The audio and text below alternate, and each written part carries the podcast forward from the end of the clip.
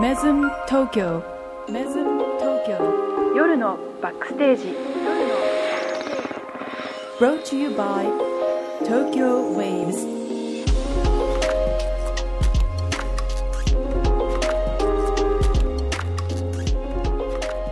Good evening, it's Friday 10 o'clock. Welcome back to Mesmo Tokyo Midnight Backstage. 2023年9月29日金曜日、時刻は夜10時を回りました。皆さんこんばんは。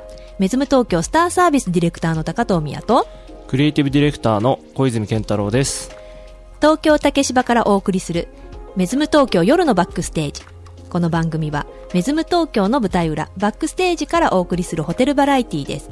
最新のホテルニュース、ホテルにまつわる豆知識や裏話、ゲストとのホテルトークなど、メズムを中心に、ホテルがもっと好きになるコンテンツをお届けいたします。はい、こんばんは。こんばんは。いやー、世間はやっぱりもう、あのことで話題が持ちきりですね。どのことあのことですよ。あのことってわかるでしょ、何あれ。あのことですわよ。かんない。何やっぱ、持ち派か賃貸派かは大事ですあよあ、ね。そっち。それね。 永遠のテーマ永遠のテー マ。昨日仕事終わった後にね、昨日ねそずっと喋ってたよね。そうそういやさーとか言いながらさ、ね、持ち家がいいのか、賃貸がいいのか。これずっと言ってるよね。うん一生言ってないそうね。 なんか、一世代前、二世代前もずっとこの話してたんだろうね。そうだろうね。で、これからもし続けるんでしょ、どう多せ。分ね。だって さ、そなんろかそ、ろなんか さ、決着つけたいんだけどさ。まあでもさ、若いうちはさ、そんなすぐ持ち家なんか買えないからさ、結果うん賃貸じゃない、うん。でさ、気づいたらずっと払い続けててさ、うん。なんかバカみたいになるじゃないそで、そ買うだう、ね買わないって話だよね。う。うん。まあ決着はすつかなごいいよな。ね。でも、でもさ、いや、えっと、僕はね、まだ賃貸でさ、ん住んでる身分だからさ、うんあれなんだけどさ、やっぱ持ち家をこう、なんていうの買った人、うんまあ、ローンを組んだ人うんうんの話聞くとさ、うん、すごいよね。そうだね。誰かさんの話聞いたけどさ、そうだね。 桁の違うさ、そう。契約書に印鑑を押すわけでしょ。サインだよねちょっと怖いよね。 怖いよね。 怖すぎるよね。いや、すごいなってもでもさう。、うん。怖いけど、いずれ自分のものになるじゃないうん。でも賃貸はさ、もう、うんただただ払い払い続け続けてるでてしょ、ね、そうれん捨ててるようなもんだもんね。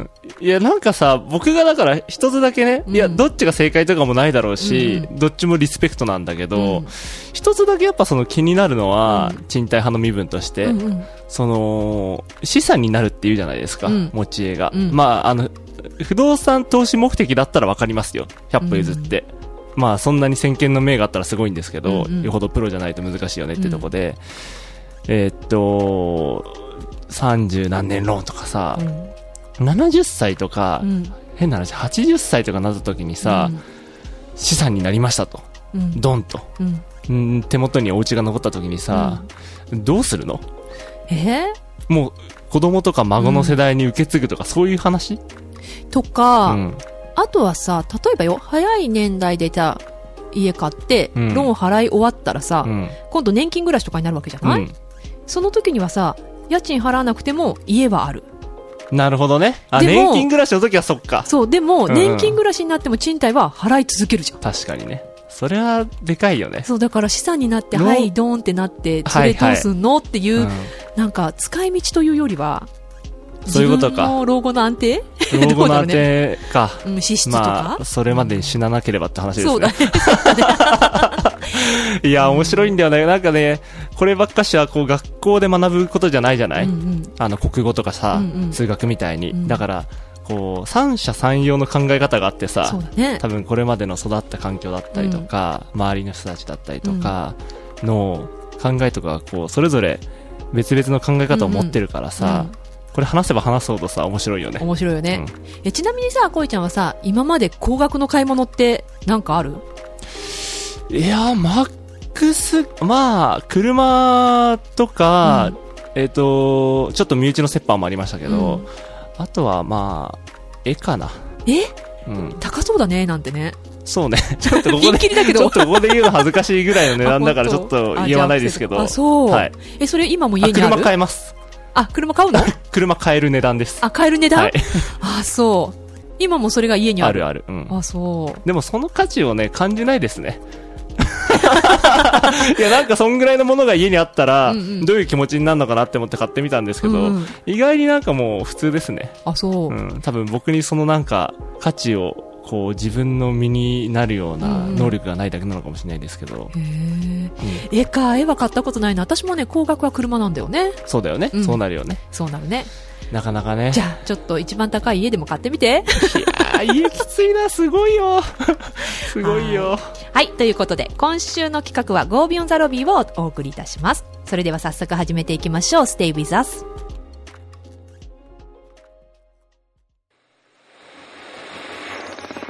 Mezzum Tokyo 夜のバックステージ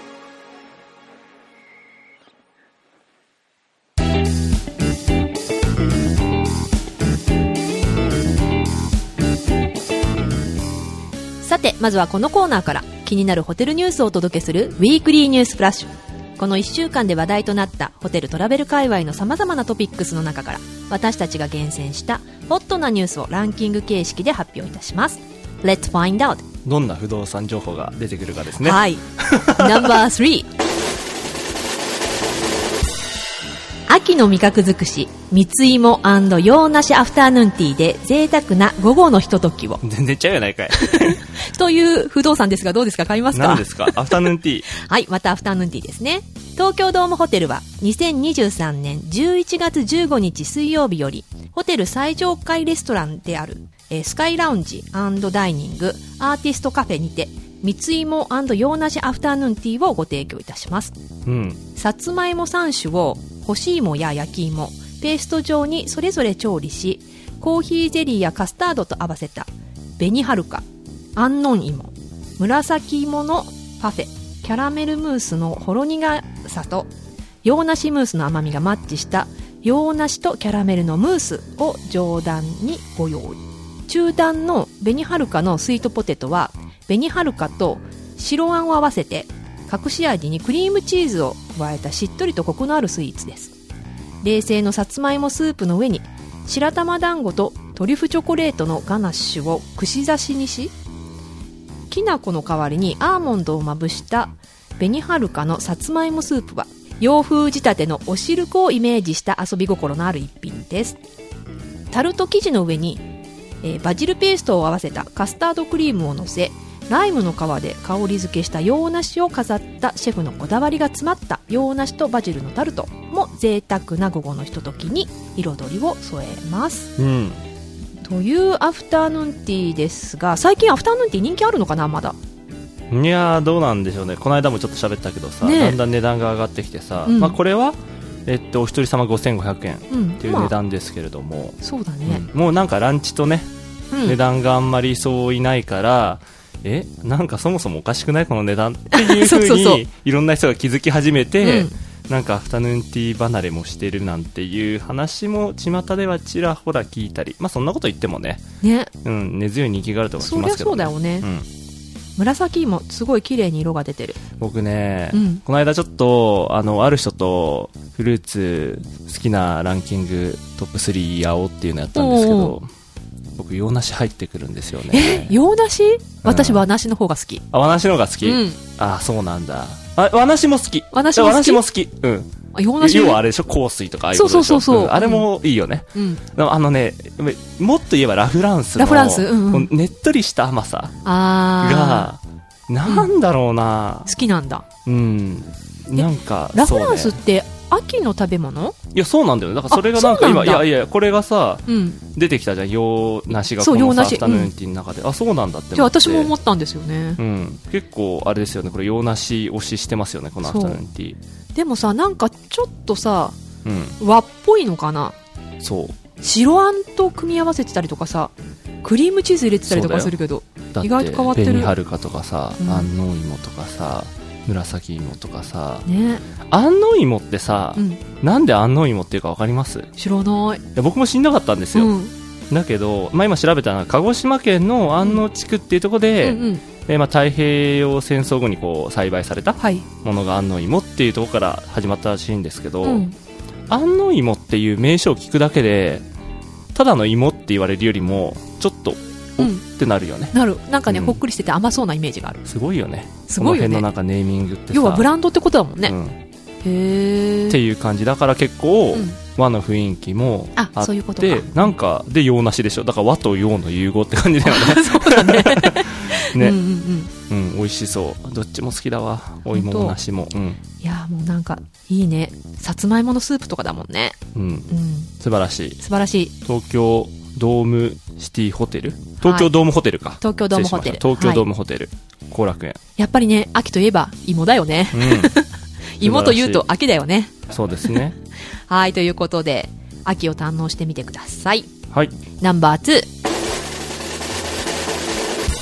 サンシャインシティプリンスホテル2023年10月14日土曜日よりよそよい新たにムーミンスペシャルルームを再発売かわいいかわいいサンシャインシティプリンスホテルではご好評につき現在発売中のムーミンバレーパークオフィシャルホテルタイアップ宿泊プランを2023年10月14日土曜日より装い新たに再販売することを決定いたしましたうんはい、ご予約は2023年9月27日水曜日12時ヌーンより えなんすかなんすかムーミンとかけてるムーミンわかんないう んよりあうんそういうことねそういうことだと思うよりはいはえーホテル公式ウェブサイトから受付を開始いたしますとあうん今回のスペシャルルームでは内し室内の壁面装飾をキャラクターたちのデザインが散りばめられた壁紙に本当だ変更し本当だよりバージョンアップした空間に生まれ変わります、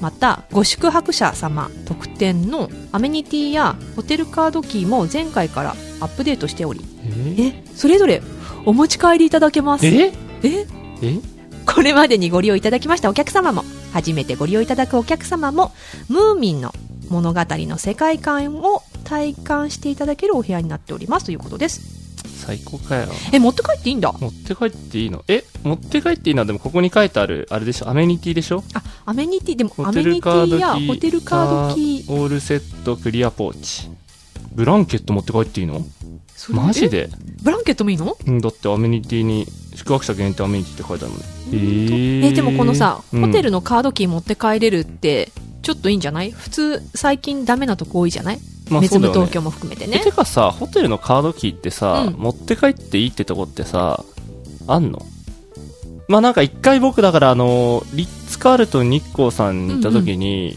あの今は結構いろんなとこで主流になってる、うん、竹製のはいはいカードキー、はいあれをなんかお土産代わりにどうぞって言われたんだけど、うんカードキーってさまあ変な話中にシステム入ってるじゃないですか、うんまあ、消せるとはいえど、うん、ねそうなんだよねそれもあるしね最近やっぱりそのチップでしょえ、うん、あれ高いんですよねそうだよねいやそうだよね そうなんですようんだから今までこう時期とかでやってたカードキーよりも高くなってるから、やっぱりなんかホテルを運営する方としてはねそのコスト面も考えるとうーんっていうところもあるとは思うんだよねエコとかもねうんありつつねでも持って帰っていいんだなんかね、カードキー返してもらって全く同じ柄のさう、んちょっと厚みがあるプラ板持って帰ってもらうとかでもいいじゃんねって思っちゃうんだけどさ。ああそうねデザ インデザインが欲しいからってことだよねそうそうそうそうそんやっぱなんだろう、カードキーだとホテルに行ったっていう記念になるのかな。うんと思うそれぞれのホテルの個性が出るからねそそうしてなんだこの壁紙。どうこれがね、いや、壁紙、わかるよ。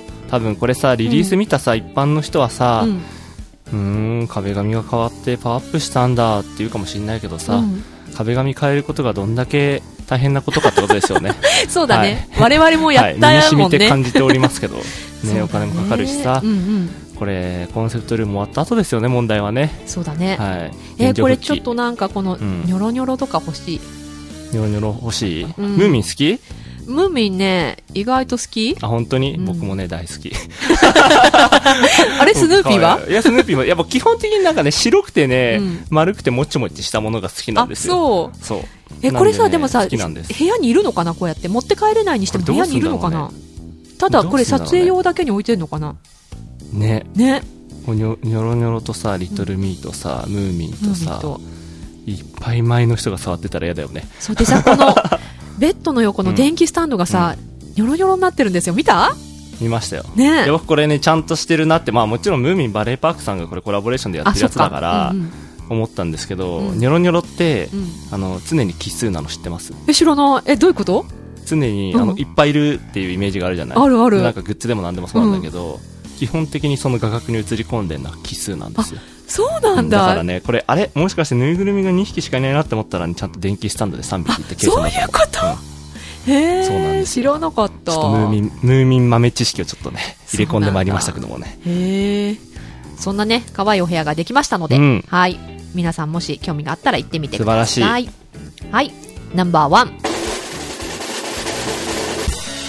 ロイヤルパークホテル山佐醤油とコラボレーション第2弾バスクチーズケーキを黒蜜風醤油でアレンジしたスイーツを10月1日より販売山さ山佐おいがつ見たこのケーキいきなりちょっと画像の話だけど山佐だね 山さって書いてあ山りますさよん、ねはいロイヤルパークホテルでは10月1日の醤油の日にちなみ醤油をはじめ醤ちょっと油待ってちょっと待って10月1日が醤油の日なんですかはいっていうことで知ってた、えーいや知らなかったあちょっとあどうぞはい10月1日が 醤油の日なんですってうんはいそれにちなみ、えー醤油をはじめ醤油加工品などを幅広く展開する山佐醤油株式会社とのコラボレーション第2弾としてうん2023年10月1日日曜日より1階スイートベーカリー行きにて小町黒蜜風醤油のバスクチーズケーキを販売いたしますうん2023年1月に初のコラボレーションスイーツを販売し大変ご好評をいただいたことから今回第2弾のコラボレーションスイーツの展開が決定いたしました小町黒蜜風醤油のバスクケーキは滑らかでコク深く、えー甘味苦味酸味のバランスが絶妙な山佐醤油の黒蜜風醤油を使用しましたスチームを使いながら高温で焼き上げることで表面はしっかりと香ばしく中は口当たり滑らかな食感に仕上げました黒蜜醤油の豊かな風味とチーズの持つ、えー塩味の相性がよく、えー甘味と塩味のバランスの良いバスクチーズケーキですはい、はいえ黒蜜風醤油なんてあるんだ黒蜜風醤油ってどっちって感じだよね甘いのしょっぱいのってこと、 ねそうそうそうそう甘じょっぱいんだろう甘けじょどっぱさいのかなんかちょっとおせんべいみたい黒蜜風醤油なんかねちょっと今これ気になって調べたんですよ、うん高藤さんが読んでる間、うん醤油の日はいえーっとねこれ醤油業界では 10月1日を醤油の日にしてますっていうもうかなり業界の話なんですけど そうなんだなんでなんだろうって思うじゃん,、うんうん語呂も全然かかってないしさえなんってでなったらえーっとちょっと読みますね、えーっと農作民族である日本人は、はい昔から季節に合わせて生活を営んでまいりましたと、で10月はうん収穫した農作物を、はいえーっと貯蔵加工して食べるあ貯蔵加工して、うん、来たるべき冬に備えましたとはいでこう醤油作りもこの10月が盛んなんですってなるほどはいっていう理由だけらしいですへえで2001年平成13年10に、うんえー10月1日は醤油の日だというふうに PR 事業を立ち上げたということですねなるほどね、はいえーじゃあ醤油作りをしてる人は10月1日は醤油の日だぜってことを知ってるってことかまあ醤油業界の人は知ってるんじゃないですかえー、知らなかけっ た結構なんか別に10月の1日である必要があるのかよくわかんないですけ どはいそうなんだうーんっていう感じですわだから山さとかいやでも面白いとこコーとマンとか みんななんかこう集まるらしいですよ、なるほどね、はい、でもちょっと面白いとことコラボレーションしたよねそうだね、うんうん醤油がスイーツになるのか醤油とうーんとチーズはなんとなくあるよねうんなんかさ、ああそうなんていうのチーズのたまり漬けみたいなさあああはいるじはゃいん、はいまあ美味い、しいけど、うんあれもさこのケーキにしたっていうこう甘味にしたっていうのが面白いよね面白いよねなんかやっぱり醤油とか聞くとさ、うんもう和にうんよるおせんべいとかさうん、そうだよね、うん、それがこうなんか用に寄ってきて、しかもさ、このロゴ、うん山さ、山さって言われてますねもうロイヤルパークホテルはないよね。 そうだね 完全に山さのバックアップがあってやってますって感じですよね、いや、面白いこれ。うーんでもロイヤルパークホテルでねああ、うんいやいいんじゃないですかだってさうん。一、つさ648円ですそう、よ安いの結よ。構なんか良心的なそ感じですからねう。ね。いいいんじゃないですかこれ僕気になりますすごく、ね、どん、甘じょっぱいのかなうん気に行なるこうかな日本橋人形町でそうでしょ、ううんいいじゃんいいじゃん行こうこれ買いに行くわ本当10月か1日食べからだてくよる。かうんうんテイクアウトできるのかいや、なんかテイクアウトできそう、あ、できるんじゃないなかまああれだったらちょっと食べてきますスイーツベーカリーだから多分できるんじゃないかと思うんだけど。いいじゃんいいじゃん。素晴らしい素晴らしいです。ちょっとねうんチェックしてみてください、ね、本当ちょっと今日は変わり種が1位になっておりました。はいはい、以上、今週のウィークリーニュースプラッシュでした。メズム東京バックステージ夜のバックバックステージメズム東京バックステージ夜のバックステージメズム東京バックステージ夜のバックバックステージメズム東京バックステージ夜のバックステージ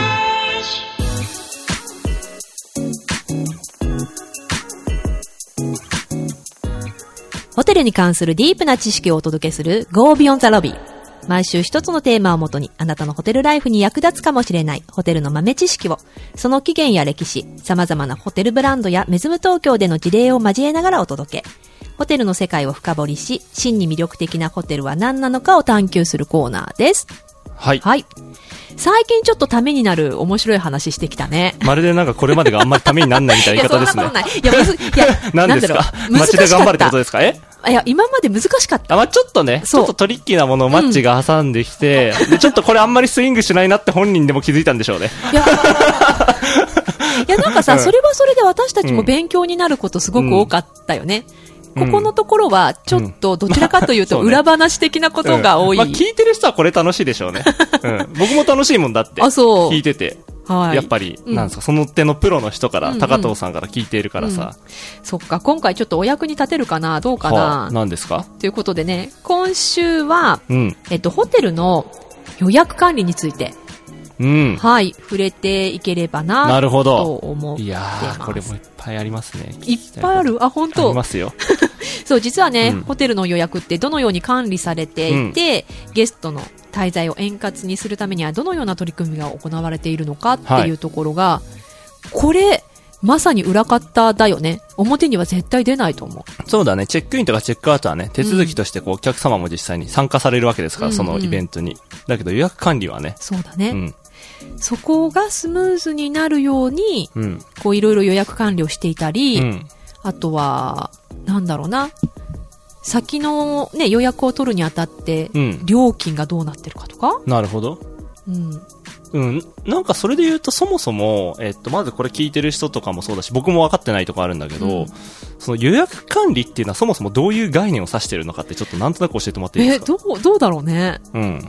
一般的にか、うん。内容ね、ちょっとね、えっと、まとめてくれたものがあるので、一般的な話ね。ははいい。えーホテルの予約管理とは、うん。簡単に言うと、うんホテルが、えー宿泊客を迎えるために、部屋を効果的に管理し、予約を受け付けるシステムとプロセスです。うん。ということです。うん。わかった待って待って待って、抽象的すぎるな。 もうちょっと掘ってもらっていいですか、えー要はさ、うん例えば、えっと、予約を受け付けるためのシステム。はい。だから、まあ、ウェブサイトに出てるようなものとかね、それからその予約が入ってきた時のプロセスうん。とかを管理しているものを予約管理うん。と言っていて、うん。例えば、どの、どの部屋が、はい。どの日に利用可能なのか、はい。空いてる部屋のコントロールだうん、うん。とか、その価格はどうなってる値のか、段もね。うんうんうん。あの、高い日、安い日とかあるけど、そういうののコントロールをしたりとか、はいうんあとは、そうだね、システム当時あの通じて、最近ウェブとかで結構予約してくると思うんだけれども、うんその、えっと、予約画面の作り込みとかうーん、なるほど。うんああ、それはウェブサイトとか、スそうマだねホとかのそうイだねンターフェースの話をしてますかそういうのもとか含めて、ね。うんそれから分かんないところは、じゃあどこに飛ぶのとかなるほどどねこに電話したら教えてくれんのとか、ああ、なるほど。そういうのも含めて、はい全部予約管理となっていて、なるあほどとは実際に予約が入ってきた後うんうのん顧客の情報の管理うんうん。とかね、滞在の調整とか。そっか。うん。ああ、なんか僕はすごく、このバックエンドの話うん。だと思ってたけど、そのお客さんに見えてるうん絵面、うんうん予約のしやすさとか、うんうんこう値段の比較のしやすさとか、うんそういうちょっと、まあ、いわゆるフロントエンドのところも含めて、予予約約管管理理っていう、まあ、業務の範疇なのそかうだな。ね。うんまあちょっとレベニューが絡んでくるとこもあるのかもしれないけれども、そもそも今、こいちゃんが言ってたような、あの、お客様に見えるところが、うん。あの、わかりやすかったうりん。しないとうん予約入ってこないじゃない、そうだね。だから、そういう意味で予約管理の部類に入ってるんじゃないかとな。か、そ、の、もう、ある意味、こう、プラン数の多さとかうんうね。んうん。うん。めちゃくちゃなんか多いところとかあるじゃないですか。そう、あれも良し悪しだよどねど。れ泊まればいいのみたいな。そうそ うそう。安いのはもちろん素泊まりなんだけうど、んうん朝食付きもあります、レイトチェックアウトもあります、うんラウンジ付きありますとか言い始めてさ、うんなんかもう、ただの一部屋なのにさ、そう、いろんなのがさ、二そう重なんだよね価値がついてさ、うんよくわかんなくなっちゃったりとそうか、あれもなんか問題ですよね。そうだね、うんうんあんまりプランがありすぎると迷っちゃうし、うん。やっぱり何が得かなって泊まる人は考えるので、はい。だんだん迷って、じゃあここやめようとかならないいや、なるなるなる。わかりにくいからやめようみたいになっなると思ますちゃうじゃない。はいうん。だからそれも含めて予約をいかにどうやって取っていくかとかが、ううんん予約管理の仕事になるのかななるほどねと思いますね。うん。よえじゃあ一応なんですか目指すところとしては、うんこれちょっとあくまで事業者側の目線ですけど、えっと、適正な稼働率で、うん適正な価格を取るために、うんそれを目的とした予約の管理をしてるってことであってそまうすだかね、そうだね。あそとうですよは、ねえっと、予約を入れてきたうん。ゲストのその情報をまとめて、うんえーお客様が来るうん、前に、そこを整理していきながうんら、うんうんじゃあ何が必要なのかとか、うんリクエスト届いてるものをどうするのかとか、そういうところで、事前の準備みたいな感じかな。なるほどね。うんで管理していくっていうところかな。なるほどですね。うん例えば2部う屋ん取ったなら、なるべく近い部屋にできるように、ああ、そういうのね。その、うんうんうん、ね、チェックインの時にはいはい迷はわいないようにそういうような、あの、情報を残すとか、ううんんうんうんじゃあ支払いのことがどうなってるのかをちゃんと確認した上で、うんチェックインに必要な情報を残していくとか、うんそういうのも予約管理に入るのかなと思います。うんなるほどね。メズム東京ではね、ここを一手に、スタはーサービスセンターというね、い。はい。電話を受けたまわる部署がは受けたまってますけど、い。予約管理をしてる方々ですね。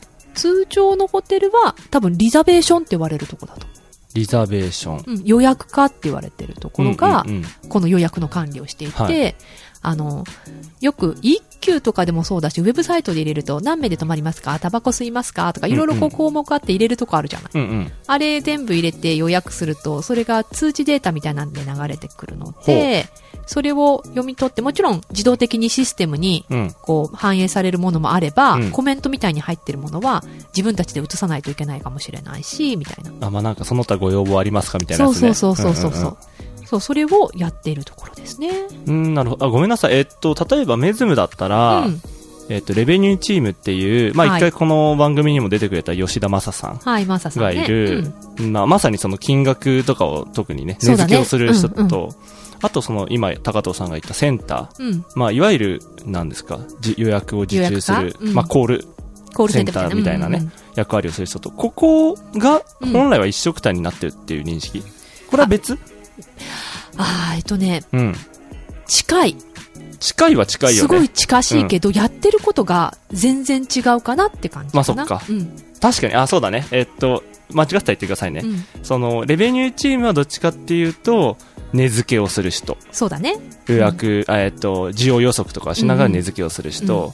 で、どっちかっていうと、センターのチームはうん、予約来たものを、うんまあ、お客様とのコミュニケーションを、まあ、フロントマンとしてやり合って、かつ、みんなに、その状況とかをサービスの人とかうんに共有したりとかするっていそう感う、じ。そうだね、そうだコね。ミュニケーションがメインのお仕コ事ミっュてニ感ケーじ。ションとか、その、帰ってきた予約を、こう、チェックインに必要に、うん。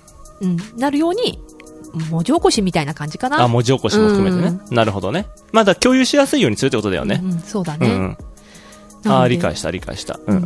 なんでやってることは全然別なんだけど、どこのところもそこの二つはすごくこうまあ連携してると絡み合い思まうな。すよねううんんなるほどね。そうなんですよ。なのでね、予約管理が難しいな全然あれですか、高藤さんうはんこれまで、まあキャリア長いですけど、うんホテル業界で、こう予約管理っていう部門に入ったことはないんですか管理は入ったことはない。あ、ないんだ。うないんだけどー、ん。そう。なんだけど、当日予約ってやっぱり入ってくるじゃない。うんうんうん。で、えっと、通常リザベーションのようなそういうのをね、あの、やってくれてるところってう、ん、はい。あの、 24時間じゃないので、うん。帰ってしまうとフロントの仕事になるんですよね。確かに。そう、それで、まあ、確かにうん翌日、翌々日は、放っておいても、次の日来たらやってくれるけど、確かに。当日分は自分たちでやらなきゃいけないので、来たものを、じゃあどうやってチェックインのために、こう、必要事項を入れていくか、みたいなことは、やってました。そっうん。か、そっか。まあそうだよね。さっきのさ、レベニューとセンターうの、んお一番の大きな違いって、レベニューの根付けする人は24時間いる必要ないもんね。そう、それで、だけそうど、センターの人は何かあった時のためにとか、そう、そう、いるわけだよね。そうです、そうです。どこのホテルでもそうなのかないや、なので、うち、まああの、メズム東京はセンターだから24時間いるけれども、うん通常そこの予約が入ってきたものをどうこうするっていうのはリザベーションの仕事なので、予約家の仕事なので24時間いないところのあ、方どが多こいもあんのか。うんそっかそっか。そうするとやっぱりいない間はフロントが代行してるっていうはい感じですね。うーん、なるほどね。なそのうだで、よねフロントも例えば電話で予約してくる人がいた場合、うん。予約家が空いてる時はそこうんうんが予約を受注してくれるけど、うんうんうんいなくなるとフロントが代行したりとかする。それってさ、ちょっと話ずれるかもしんないけどさ、あのーまあ、日中、うんなんかお部屋のアメニティを追加で欲しいとかって言ったら、うん結構バックにつながるけど、うん本当に夜中とかだと、フロントにいる、まあもう人数がいなくなってるかうんうら、んフロントにいるサービスマンにつながるみたいな。なんとなくそういうイメージ。そうだね、そういうところもあると思う。日中と夜中の違いで言うと。そうなのよ。うーん、なるほどね。だからまあ夜中ね、我々が例えばフロントマンが、じゃあいくらで電話かかってきた時うにん実際売るかっていうのうも、んレベニューの人たちがこう決めていうるん。料金が元で帰ってしまってからもそれが適用されたりとか。うん、ってことだようね。ん。最近はもうシステムが頭いいのでね、うん。結構そうのん稼働とかと連動しながら、こう料金変えていくので、うん我々もそれを見ながらうんうん、こう売ってったりもしますけど、なるほどう。ん予約管理の、なんだろう。一番大変なことって何なんですかね。ええでも的確に、その入ってきた予約を、まあ、チェックインする人にうん。伝えるためにうん整備することかな。うーん、整備することねう。ん例えば、一概にウェブからの予約って言っても支払いがどうなってるのかもわからないし、うん。うん。本人が払うって言っときながらもしかしたら違う人が払いますっていうことを事前にやり取りする人もいるし、うんうん、そういうところの情報をね、全部見ながら、アップデートして、うん。実際にお客様が到着するときには、一う番ん最新の正しい情報で、うん。まあ、フロントマンに渡してる、みたいな感じかな。うーん、だから結そこが一番局大変なのかさな、その、自分、お客様視点だとさ、うん予約して宿泊するまでの間に何回かキャッチボールをして、うん。そのキャッチボールするホテルの担当者うが、ん。毎回同じ人じゃないうん。から、うん。だから、要は、んまあ伝言ゲームですよね、そうだある意ね。味。そうだね。それが上手に伝言ゲームできるようにうん整理するのが結構肝ってことですよそうね。だね。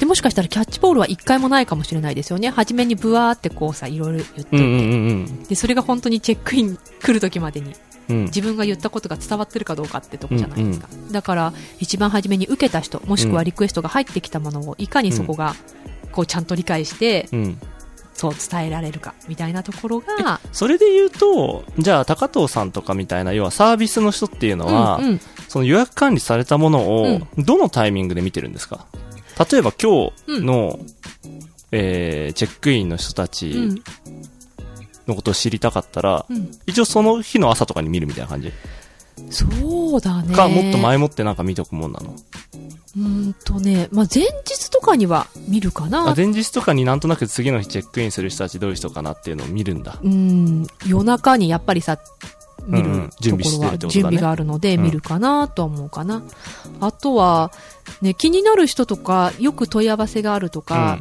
例えばすごくプロポーズとかで凝ってるとかなるほどねっていうのだと、あのもちろんそのシステムにも情報が入ってくるけどそれ以外にもこううん連絡が来たりとか、うんうんその社内でね、うんするのでそうするとあらかじめそういうので確認しとこうとうんか、見ながら、え、これはどうなってんのあれはどうなってんのみたいなところを、うんまた予約センターの方と確認しながら、あ、こんな情報載ってたよとか。あなるほどね。実際にコミュニケーション取った人に、うんえ、このお客様の肌感どんな感じなのっていうのを聞くってことね。もそうだ例えば。し、うんあとは他に情報来てないのとか、うんうんうんあとはこの情報がないとこれちょっと難しいから聞いてとか、うん。うんうんそういうやり取りをしたりとかもする。うん。うーんそれも多。分予約管理になるのかななるほどね。結構だから、こう、お客様の前には出ないけれども、うん相当縁の下の力持ちですよね。そうだ予ね約。管理の冊子っそて。うだね。サービスマンをアシストしてるわけでしょ、あるそ意う味。そうそう。うん。そこが機能しないと、本当にお客様の言ってることが伝わらない、我々にね、そのフそうだロンよトの人ねにね。そう,、うん。なので、そうなったらお客さんだってなんだよ言ったのにみたいになるじゃない、そうだよね。うん。だからなんかそれこそサプライズでさ、うん例えばプロポーズですとかっていう時だったらさ、 もちろんさ伝言ミスによってはさ本日あのなんかサプライズがあるみたいですけどとか言っちゃダメだもん ねそうそう。うん、そういうそうなののよをちゃんと特記事項で、うんこうこうこういう事情でお客様来られるので、うんうんこういうような対応をしてくださいねみたいなところまでアシストがあるってことだね。そうだね。そういうところ詰めたりとか。うん。大体まあフロントマンはさっき言ったみたいに1日前に確認することもあるけれども、うん正直こう、すごく部屋数の多いホテルとかだと、うん、多分来て初めて見るってこともあると思うんですよね。まあそうね。ううんんうんシステムをね。うんうんそうした時にそこの中から全て読み取らなきゃいけないので、いかに端的にうん的確に伝えるかっていそううとねころを整備してくれてる。うーんなんかさ、それさ、喧嘩したりとかしない サービスマンと、うん要はその、えっ、と、センターでうんうん情報をまとめてサービスに渡す人間と、うんそれを受け取ってお客様と実際に当うんう日んコミュニケーションを取るサービスの人間と、うんなんかあった時に、うん責任問題になってくるじゃないですか。あある まよ。あ別に その、あの、悪い話じゃないけど、うんうんうんその時に、なんであれこうやって書いてくんなかったのとか、うんいや、言ってるじゃないですかみたいなさ、そういうのとかってないのあるよ。ああるこの文じゃちょっとわかんないよね。いやいやいや、こうやって書いてあるじゃん。これ普通でしょとか。うんうん。あやっぱあるんだ、それはある。あるけど、そこって意外とね、そのなんていうのかな、オフィスとかもうん通常そのフロントの人たたちと予約家の人たちってすごい近いと思うの。確かに。オフィスがね。そうなそのうだよで、ね。あの、初めからこう人間関係ができてるうん。みたいなとこもあるので、まあちょっと今度こうしてくれると助かるよえと、か。あれってさ、なんでなのあの、えっと、メズムで言うとさ、うん本当に、えっと、16階の、うんえーフロントデスクっていうのかな、はい。はい。チェックインするカウンターですようんねうん。の、まあ、裏にあるわけじゃないですか。うんうん予約センターが。あれ、確かに、あそこじゃなくてもいいんじゃないって思ったことあったりしたんだけど、あああ。れはやっぱなんか、近い方がいいんですか現場に。の方がいい。例えばさ、今、こいちゃん言ってたみたいに、じゃあ何か、あ、これどうだろう、確認したいって思った時に、すぐ裏だったらすぐ確認できるよね。なるほどね。うん。それはもう電話とかじゃなくてね。うん、そうそうそう。もう対面ですぐに聞けるからってことね。うんうん大体そんなもんどこのホそテう、ルでど、もどこも多分そうだと思うあ。そうなんだ、うんへえ面白いねそうなんですよ。えウエスティンさんとかもそうだそうだっマた。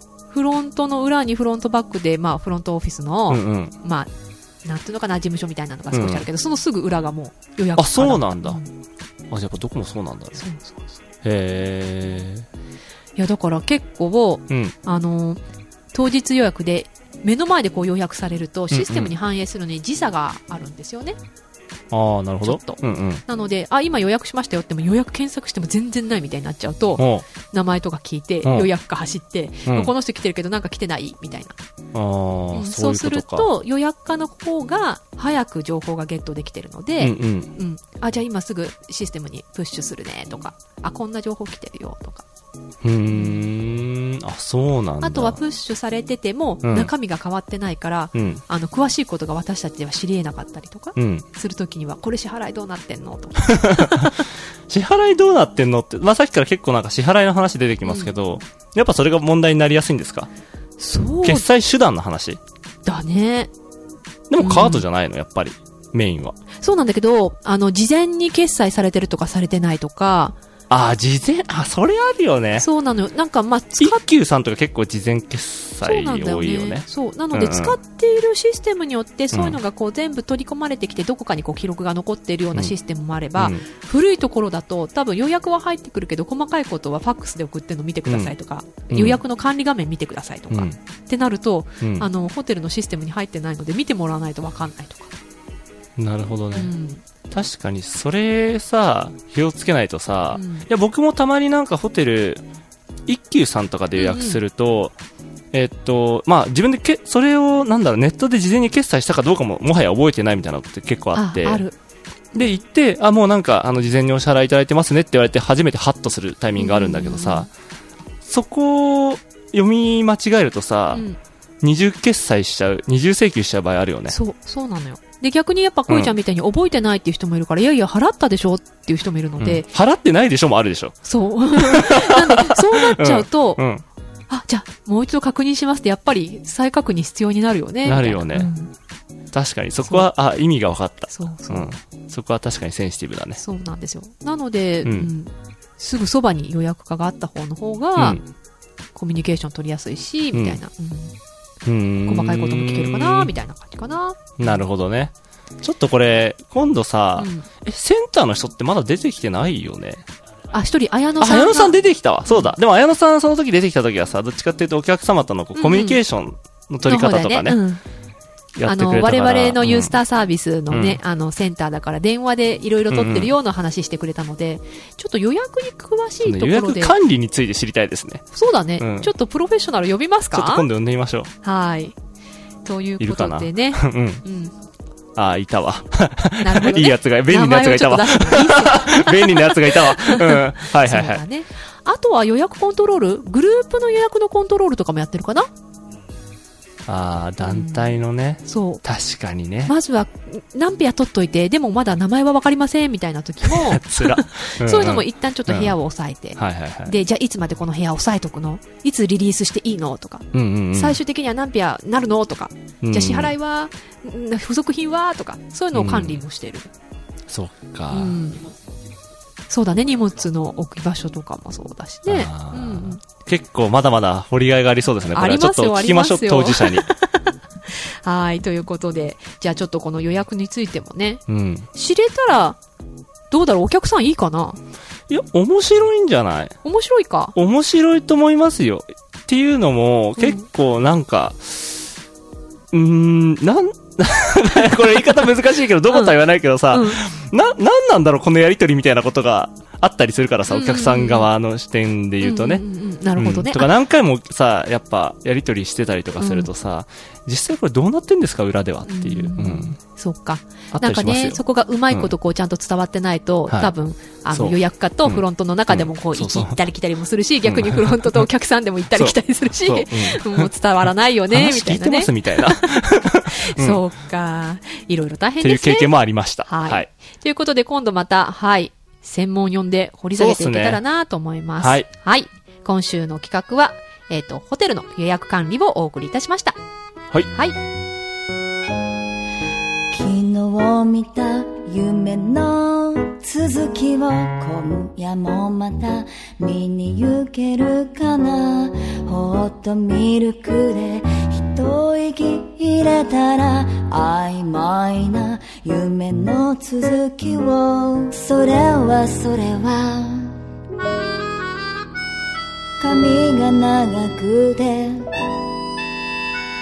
たてがみ揺らし真っ白な背中に乗って走る私だけのミスターポニチユーな世界へと私を連れ去って言葉はないけれど感じる優しさをだからお願い私だけのあなたでいてね今夜も夢で会いましょう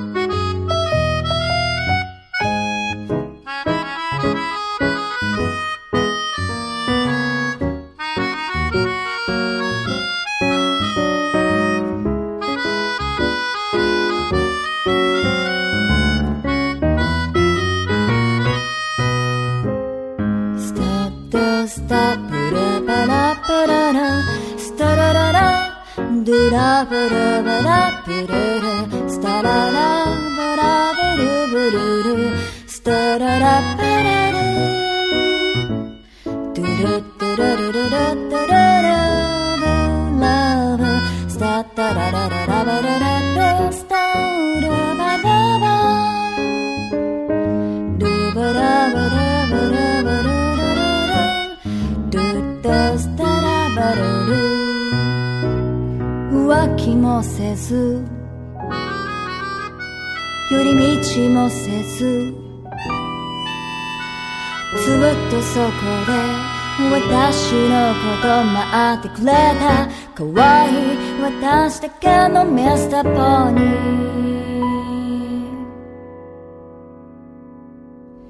自由な世界へと私を連れ去って言葉はないけれど感じる優しさを疲れた時にはまぶたの向こう側へだからお願い私だけのあなたでいてね今夜も夢で会いましょう可愛い私のミスターポニー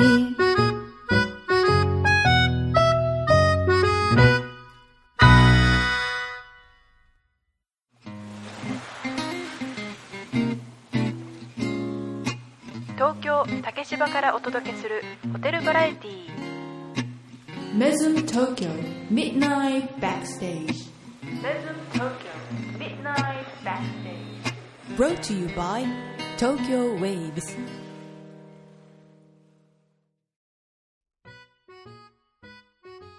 今週のウィークリーピックアップトラックスは、マイペティさんで、ミスターポニーをお送りいたしましマたイ。ペティさんだったんだ。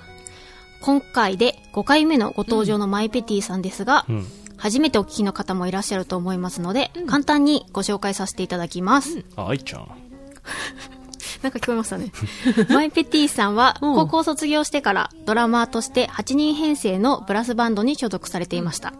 後にボーカリストに転向され、そうそう。 2010年から本格的に都内ジャズバーでスタンダードを中心に歌い始めます、現在はジャズポップスユニットペティ・ブロッソムで作詞作曲も手掛け2枚のオリジナル CD を全国リリースされております、現在はイベントライブジャズバーレストランなどで活動されています、で、えー、と今回お届けしましたミスターポニーですが、おそらく鍵盤ハーモニカだと思うのですが、その鍵盤ハーモニカの音から曲が始まるすごく可愛らしい曲だなという印象です。うんおそらく、推 察確かではないので、すいません、情報がなくて。あ愛ちゃん夢の中の出来事を歌っている歌詞のようで、可愛らしくて、ファンタジーな曲だなと思いました。ワンピースをふわふわさせながら聴きたいなと思いまなした。んで笑ってんすか なんで笑ってんすかあれじゃ ないのメリーゴーランドってことえ あんた何言ってんすかあんたも何言ってんすかちょっ と二人ともちょっと戻ってきてもらっていいですかちゃんと。すいません。 えっと、メズム東京で 毎晩繰り広げられるライブパフォーマンス、メズムショーケース。マイペティさんの次回のショーケースは、10月1日日曜日のご出演予定です。うん。出演アーティストの情報とタイムスケジュールは、メズム東京公式ウェブサイトのショーケースのページをご覧ください。以上、愛がいっぱい愛がお届けしました。愛ちゃん。はーい。愛ちゃん。え、なんか私たち変なこと言ったいや、ちょっとよくわかんない。 あ、二人、二人ですか二人とも変なこと言ってましたよ。うんうんワンピースふわふわのくだりもちょっと意味わかんなかったですし。なんか可愛らしい感じを伝えたなかんかったんでそすけう、ど。マイペティさんの歌もさ、かわいちゃんいつもさ、あ、そうね。あちょっとダメだね。私たち疲れてんのかいねやわかんない。疲れてるのかもしれない。まあ、まあそんなもんじゃないですそかんなもん金曜日の夜なんて。はそいっ。あか。そうですよね。うんあいちゃん最近忙しそうだね。そうでもないすねパソコンとにらめっこしてますね。何やってんのショーケースえ持ち込みま何あそうですね。ショーケース、まあ前もちょっとお話ししたんですけど、うんまあショーケースをメインで担当させていただいているので、うんまあそちらの対応とか、うん。あと口コミはお沼さんにもお願いしているので、うんまあこういう口コミがあったよとかうんをまとめたりとか、そういうのやってます。そうなんだ。 はい。わかりま した。そうなんですね。そんな感じです。まああとはホームページの更新とか、そういうのもやってます。ごめん、私のせいだね。どういうことホームページの今更新ね、ホームページのうん更新頼んでんの、ちょっと。お願い。高藤さんからおい。願いするホームページの更新って何ですか私、いろいろやってんのよ。え、何やってんですか電車 割りだから。何やってんのあと何やってんの電車割りだからいろいろやってんの。う なんて。いや、違うの、うんなんか、ちょっとね、新しいお知らせ載せてほしくて。あなんかリムジンバスがどうとか。そうそうそうそう、はいはいはそれいで、うん。確かに私更新したいんだよねっていうのを、うんうんこんな感じって情報だけぶん投げた。あと文章にして、みたいなぶん投げた。あ、そうなんだ。それを確認して、まあ、いずれか更新してっていう感じですなね。るほど。忙しい元凶だったみたいな。全あ然そういう全こ然。とね。やばい。はい。はい何か質問ありますか今日の愛ちゃんあへの。のね、愛ちゃんの、はい。前やってた仕事前やってた仕事、は何ですかコールセンターです。コールセンタコールセンターで働いてました。ーえな、何のコールセンターですかちなみにそれは。なんかあるんですかあー、えっ、と、この特定なのんか。商品のコールセンターとかさ。えっ、と、緑虫売ってました。え、 何待って待って待って、そこ知れないな、この女。す緑ごい虫な。って何売れるのぜいろんなの出てくんだ。え、あれでしょうん、わかるよわかあるよの。ス、スーパーフードっていうんですかね。はいはいはいはいはい。え、なんだったっけ企業まあ、企業の名前はそう言,、ですよねえはいはいはいないんですけど、うんうんまあ、でなんかもそういう緑関虫って言っ連たらあのれし、かないでしょ。あ、そんなことないんだ。 まあ、何個かあ結そっかそっ構か有名どころの、なんか、まあ、会社さん、なんかうんうん食品だったり化粧品だったうんりいろいろうんうん。商品はあるんですけど、それによっていろんな会社さんがあるので、まあ、ここって絞られるほど、なんかずば抜けて有名とかは多分ないとは思うんですけど、のコールセンターってことは、お客さんがくださいって電話してくるとこってこと私、お問い合わせ窓口にいたので、うんなんか、この商品どういうのとか、うんまあ、説明できるってこと説明、あ研修ちゃんと受けて、もうファイル持ちながら緑虫について。とか、あとは、なんか、今の契約状況の確認とか、契約変更したいとか、そういうのの顧客管理とかもやってた。あ、そこまではやってなかったです。あもう残対念応だけ。うんあ電話対応だけりがとうございましたありがとうございました。あ、ちょっと待って、なんか、なんか、なん、なんすかそこにあるの。あ、気づいちゃいました。ちょっと、はい。なんか持ってきてくれたなんのかちょっと、なんすか愛ちゃん僕がの大好きな。愛ちゃんからの差し入ビタメーれルが、はい。私からの差し入れと見せかけて、うんはヤスさんからの差し入れです。ええこの間もらったよね。どういうことですかついに、お会いできました、ヤスさんと。えあなたがはい。あ、え、どういうことですか ?2 週連続安のスポンサーってことですか そう、そうです、どういうことですかそれでお送りさせていただいております。これえ、何でしたっけ何て読むんでしたっけビタメール。ビタメール。ベルギー王室ご用達のチョコレートのブランドですね。美味しいやつ。はこあれか、この間来てた時だ。安さんはさ、い今さ、なんか、メズム三昧の夏休みでしょ前おっしゃっい。え、てた。そうだよね。そうだから僕たちが会った時とはまた、後日来られたってことだよね。そうです。そう、それえが後、日。それがさ、うんまた会えなかったのよ。あ んたそうです、高藤さんが。そう。うん。何なの何なんだろう ね。避けてるわけじゃないよ。会いた私くないのは、私はすごく会いたいんだけど、うん会えなかったの。あ、そうなんもうだ。すごいタイ残ミングが念。そう、また、そちょうど、ま、うん、ミーティングが始まる時間帯で、あ、そうなんだ。そう。でもまあ、そうやったらさ、高藤さんに会いにさ、またお菓子持ってきてくれるから嬉しいよねあ。本当 次こそ会わなきゃ。こ んなこと言っちゃって。次こそ会える日がえーそうなんだ。すいません、やすさんなんか。いつもありがとうございますつもお気遣だきありがとうございます。え、まだ続くのかなメズム三昧の夏休み。どうなんすかねいや、 いやそんな、 そんなに学休めな生じゃないいんかだから、そんな長い夏休みじゃないでし ょ。そっか、はいそっか。 しっかり働いてそうな感じでしたよあ。そうだはい。ありがとうございます、ありやがすとうございさはい、ありがとうございます。ん。ということでしたね。えー、そうなの。いや、ほんと残念。ちなみにさうん、これ、あの、前回のラジオでねう、ん。最後ね、なんか、愛ちゃんはまだまだいろいろとありますねって言ったらさ、やだ、なんか裸にされちゃうみたいなこと言ってさ、愛ちゃんが終わったんですよ。うん。それを僕が突っ込まなかったことに関してですね、うんちょっととある方から苦情が来たんですけど、ことなんでもっとちゃんと突っ込めよ、みたいおな。前 MC としてお前どうなってんねんって言ってくれて、 まあまあ、あの、お友達ね、うんうんうんがいるんだけど、うんこれ朗報なんですけど、うんその人、うん大阪の方の、うんあ、もしかしたら京都かもしんないけど、うでもまあ関西圏の、まうあ、んホテルで従事してる方なんでうすんよ。うんうん。大阪にもリスナーがいます。 やりました、増えた。 はい。はい。っていう朗報でした。え、それはさ、何、うん自分突っ込もうと思ってたそれとも、あえてスルーしたって感じそれとも気づいてなかったいや、気づいてましたよ。気づいてましたけど、もう疲れて ました。僕、たまに言われるんですけども、あの、もう、とてつもなく強烈に冷たい時があるんですよね。 あ、そう。目が死んでる時が。あ、そう。そう、それでした。へはーい。あんまりそういうの見たことないけどでね。聞き直すと高藤さんもガン無視してたからね。 もうただね、愛ちゃんがボケゾンっていうね。まあ最後のコーナーなんでね。そうね。だいぶ疲れちゃってたってこといや、もうちょっと拾ってこうってことだよね。 そうね。そうだよね。うごんめん、ごめん。もうちょっと拾わすないいとまダせメん。だっはた。い、ありがとうございます。ません。嬉しいご指摘でしたね 本当だはいね。まだまだ未熟者の私たちですが、はい。メズム東京からのはい。お知らせです。どういうつ なぎはい。どうぞ。はい。えー次回のタレントコールですが、10月の11日水曜日。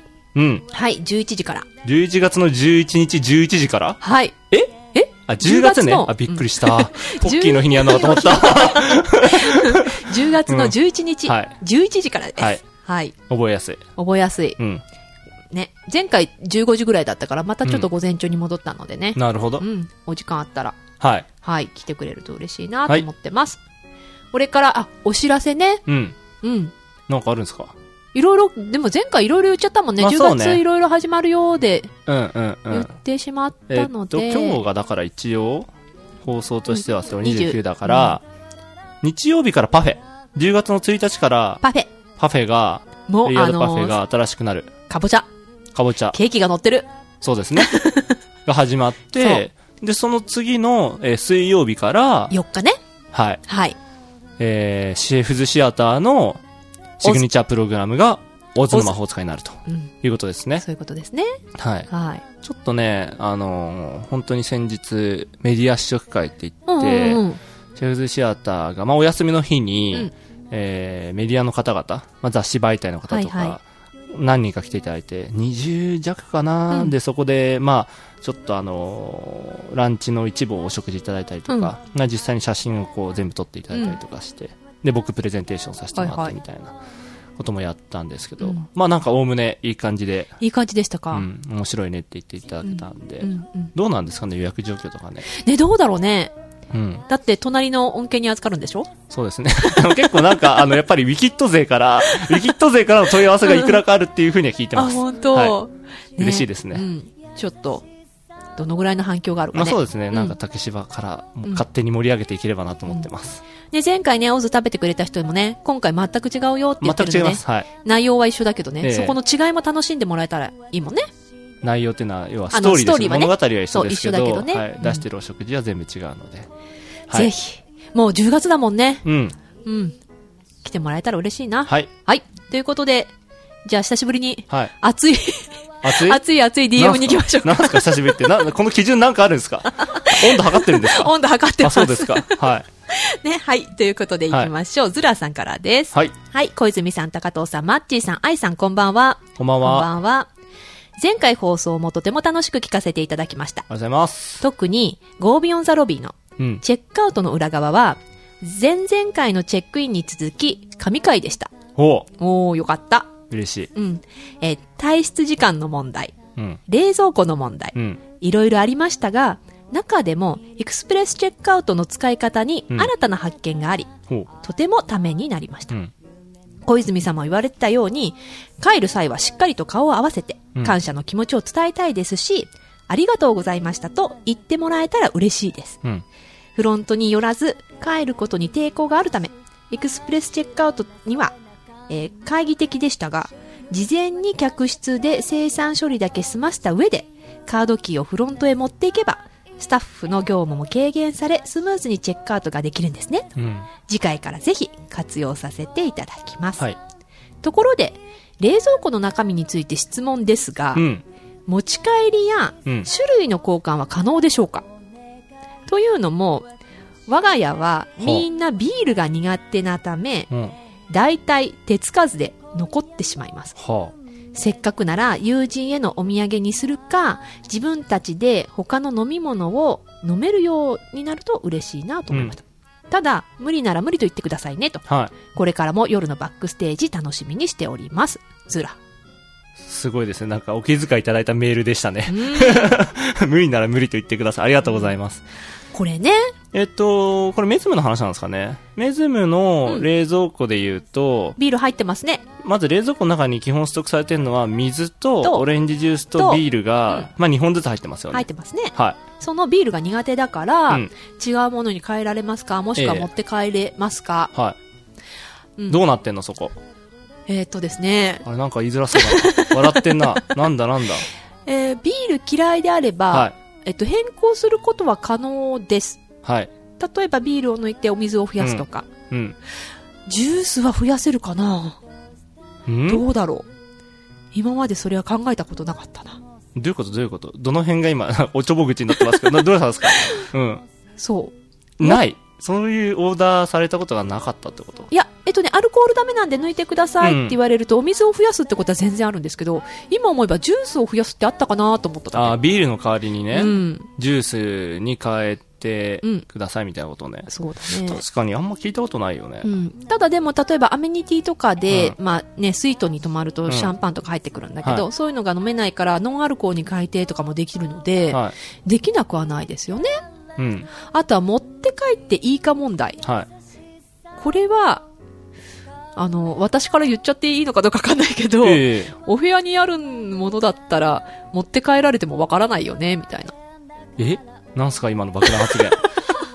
どういうことですか追加でこう頼んで持って帰るってなっちゃうとうんそれは絶対ダメです、うん。だけどお部屋の中に設置されているものを例えばの話よこれ私言っていいのかなこっそりバッグに入れられても私たちわかんないよねみたいなああ、その場ではね。うんその場ではね。うえ、んでも僕、聞いてますけど、結局、瓶が入ってる本数があるじゃないですか、お部屋ごとに。だから合計6本なわけですよ。うんうんあのーデフォルトでね。うんうんうん。でやっぱり本数見てますよ。見てますなぜならルームサーバーだからばリターナル瓶だったりするからね、うん。そうそうう。んあのーメズムはねうん交換してるからね、瓶をね。うんだから結局その場では持って帰れるけど、うん結局後から分かっちゃうってだけの話ですよね。そうだだからねそれで言うと、だから持って帰っちゃいけないっていうのが本当は、あれでしょそうだね正しい説明ですよね。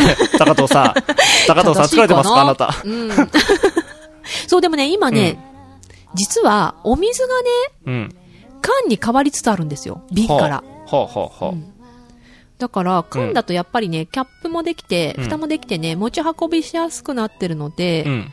まあ、自分が開けて飲んだものそのまま持って帰られる人もいらっしゃるのでまあ、リターナブルじゃないしね、別うにね。ん、なのでそう缶は缶になってしまったものに関してはそうね追加で持って帰るためにオーダーされるのは NG ですけど、はいお部屋に備え付けのものであれば、はまあお飲みいただいた残りを持って帰るとかは、問われませんって感じか基本的なに。何なんですかちょっと、なんかその奥歯に物が詰まったような言い方。いやなんはかっきさりちょっと言ってもらっていいですか私責任者として。そうですかじゃあ持って帰ってはダメですでもそうなっ便宜ち上ゃうよね。便宜上持って帰っちゃやっぱリターナブルだから瓶はよくなくて。瓶はダメだね、で、まあ缶とかは、うんそうですよね。ままあの、あ、まあリサイクルしてくださいねってぐらいの話でそすうだねアよね。ルそのためにアルミ缶になってるので、まあでもズラさんちょっとビール苦手っていうのであればそれこそ予約管理があるのでね間違い ない。事前に言っていただければね。うん、そういうところで、ちょはいっと、うん、お水増やしてあげたりとかできると思うので、はい。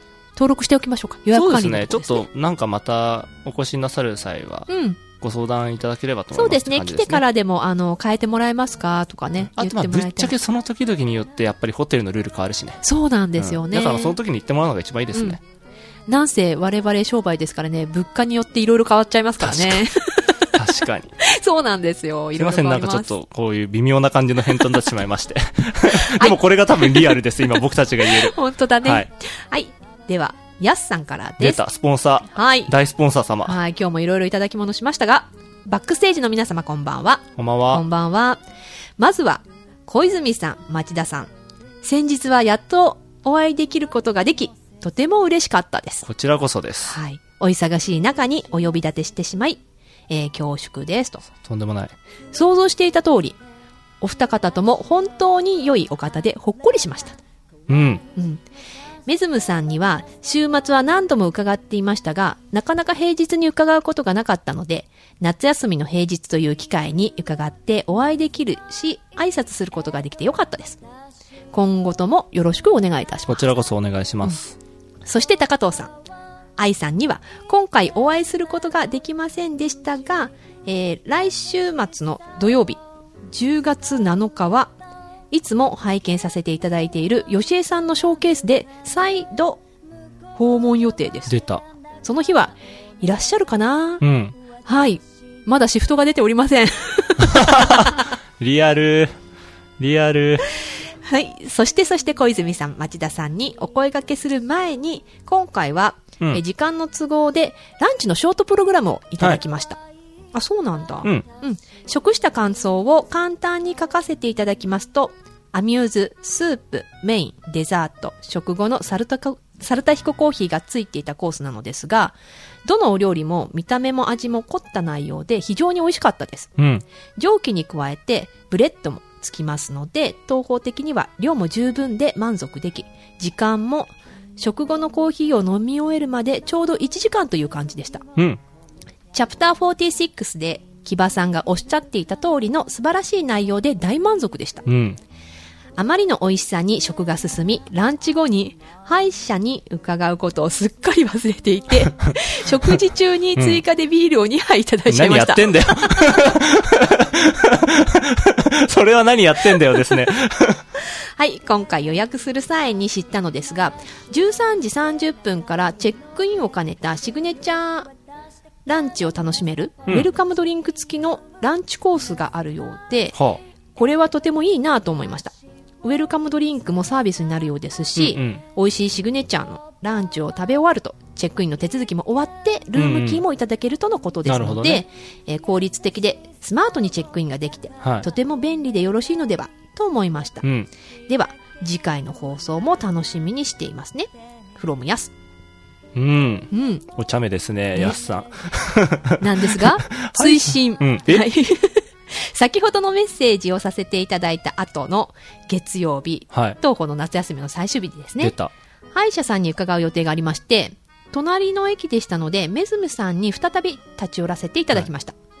高藤さんはミーティングとのことでご挨拶できずに残念でしたが、本当町田さんと愛さんが降りてきてくださり、初めて愛さんにもご挨拶することができましたう。ん。 SNS では写真で拝見しておりましたが、お綺麗な方で、うん。おじさんはちょっと緊張しましたが本、当ですかお会いできて本当に嬉しかったはでいす。。緑 虫ですよ。その説はお忙しい中、はい大変失礼いたしました。そして高藤さん、また次回お会いできるチャンスを願っております。from やす。はい、すみません。これがさっき言ってた私が会えなかったってやつだね、なるまほたどねね。ど、どんぐらいらいお菓子を詰めば高藤さん出てくるんですかね。えーっとね、 あと、 最悪だよね。最悪なシステムですよね、それ。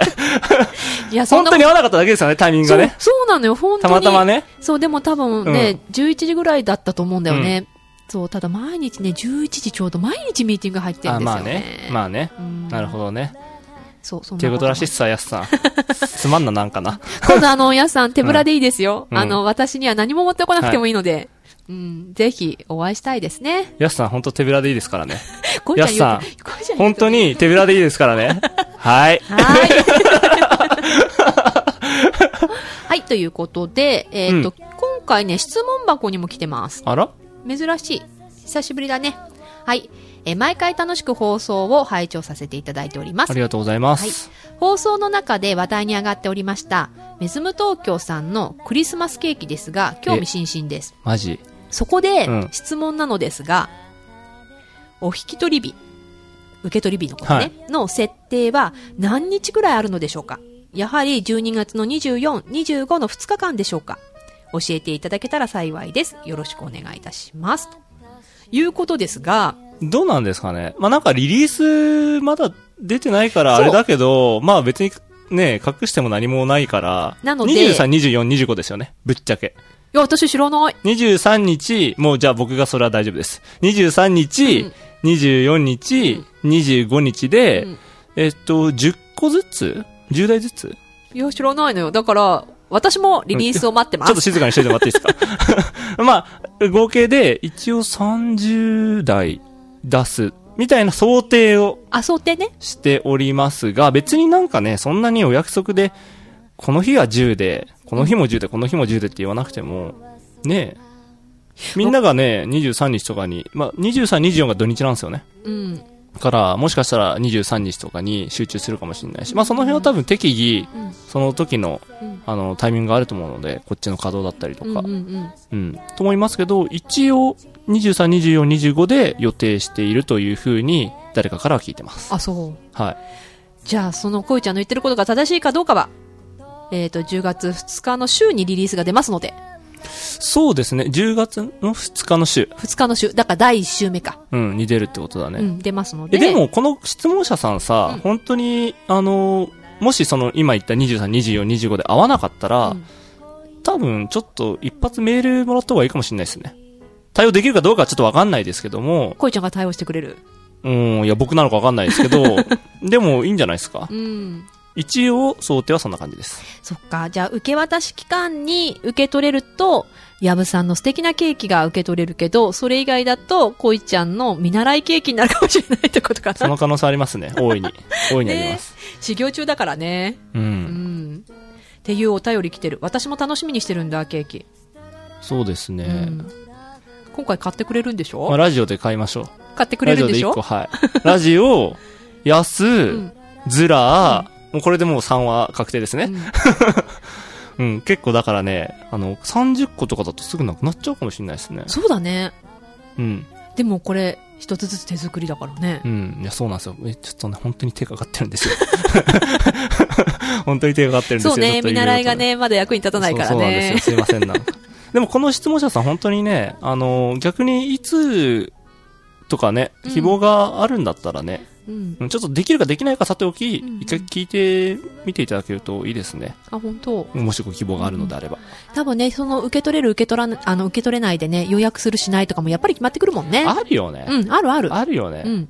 しさ、これまあ、メズムの話じゃないんだけどさ、うん基本ホテルのクリスマスケーキってさ、宅配とかしないでしょしないよ。ホテルまで取りに来てパターンでしょほとんどどこも。そう、生ものだから多分多分、あそうだよねそう、ダメだと思う。そうだよホテねルは。。うん。そうだよね。あ、だから結構ハードルがあるんだよね、そういうのにうね。ん。うんうん。っていう感じはい。です。ということでした。はい。はいリスナーの皆様が番組に取り上げてほしいテーマも随時募集してますので、引き続きメッセージをお待ちしております。夜のバックステージでは、番組へのリクエストやメッセージを募集中です。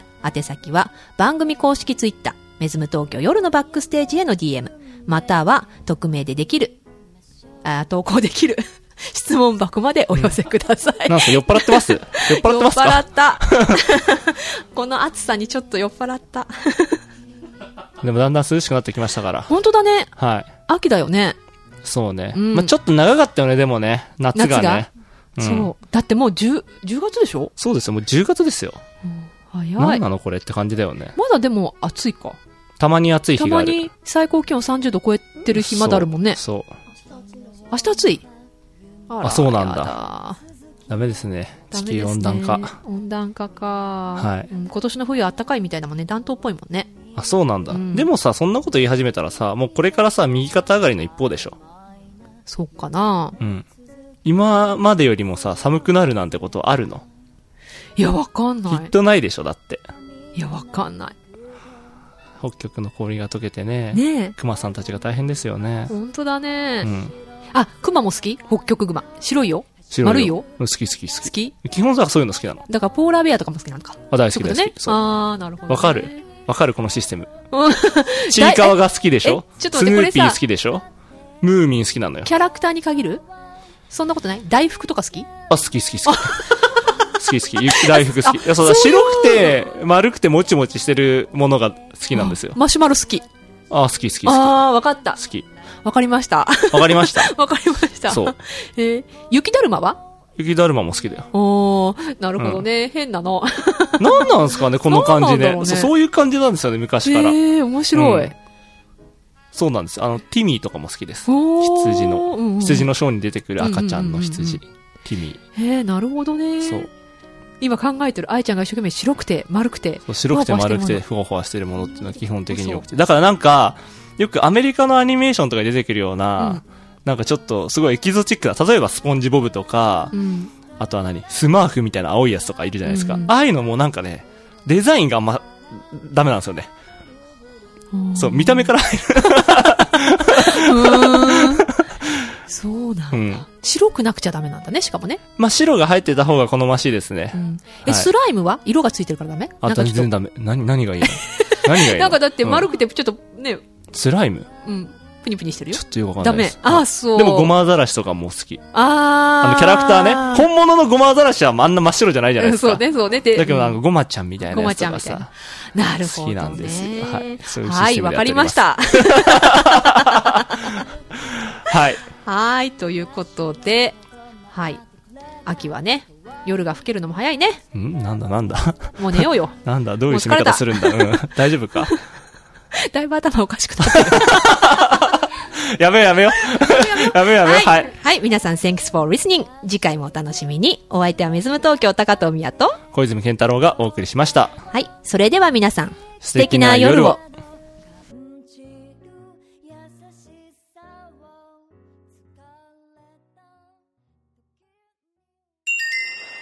Mesm Tokyo Mesm Tokyo 夜のバックステージ夜のバックステージ Brought to you by Tokyo Waves